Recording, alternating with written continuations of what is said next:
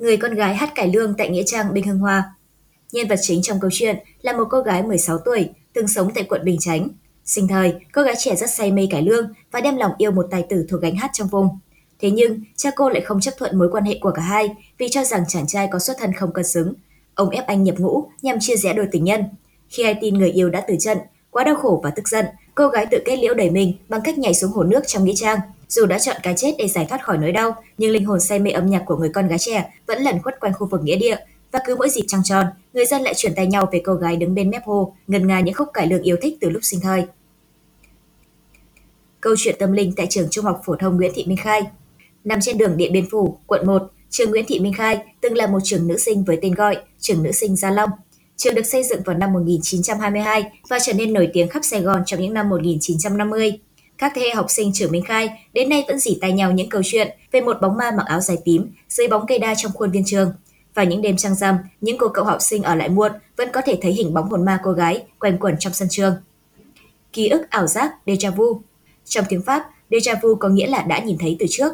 Cụm từ này được sử dụng khi con người có cảm giác họ đã nhìn thấy những tình huống, cảnh tượng, sự việc nào đó trong quá khứ và bây giờ chúng đang xảy ra trước mắt họ. Chẳng hạn, một phụ nữ bước vào một tòa nhà tại một đất nước mà cô trước đây chưa từng tới, nhưng lại cảm thấy khung cảnh bên trong tòa nhà rất quen thuộc, cứ như thể cô từng sống trong đó vậy. Một số người cho rằng déjà vu là những trải nghiệm tâm linh hoặc ký ức về kiếp trước. Giống như trực giác, trong tương lai, các nhà khoa học có thể tìm ra những lời giải thích hợp lý về déjà vu bằng cách nghiên cứu tâm lý con người. Tuy nhiên, cho tới nay, nguyên nhân và bản chất của déjà vu vẫn là một bí ẩn. Bốn hiện tượng tâm linh bí ẩn chưa có lời giải trên thế giới, phần 1. Một vòng rộng tới 183 mét với hình thù kỳ lạ giống như hình con sứa khổng lồ xuất hiện trên cánh đồng lúa mạch tại Kingston Kobe, Oxford. Đây là một trong những vòng hình thù kỳ lạ nhất trên thế giới. Karen Alexander, một chuyên gia chuyên nghiên cứu về vòng hình thù trên cánh đồng cho biết, ông đã nhìn thấy vòng hình bướm hay chim, nhưng đây là lần đầu tiên ông nhìn thấy vòng hình sứa và hơn nữa lại to đến vậy.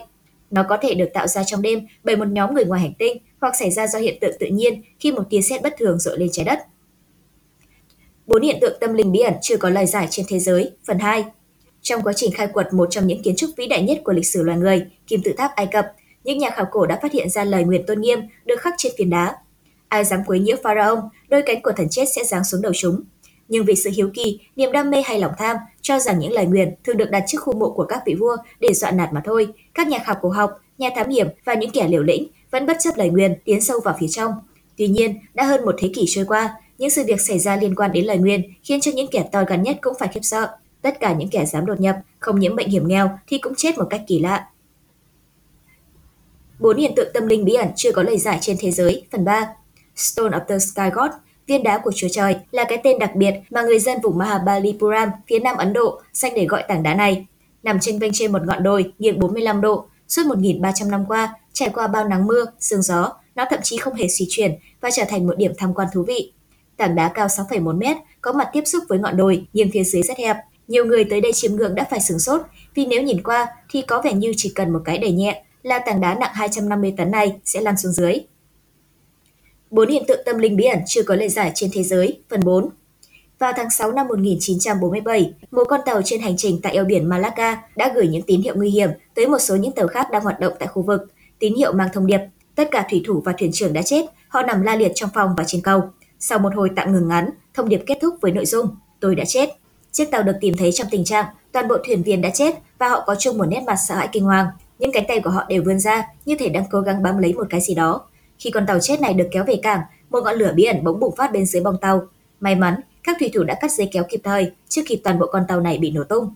Đến ngày nay, không ai biết chuyện gì đã thực sự xảy ra tại con tàu này. Ảo giác thôi miên, khi một người đang ngủ nhưng vẫn còn thức, anh ta nhìn thấy những bức ảnh kỳ lạ trước mặt, thường thì là những khuôn mặt đáng sợ và những sinh vật kỳ lạ. Đây là một trong vài loại ảo giác mà những người khỏe mạnh về tinh thần có thể gặp và trẻ em gặp thường xuyên hơn. Đó có thể là lý do khiến chúng không muốn đi ngủ. Ảo giác này có thể là do căng thẳng hoặc đơn giản là do có trí tưởng tượng tốt và chúng cũng có thể xuất hiện nếu bạn ngủ say.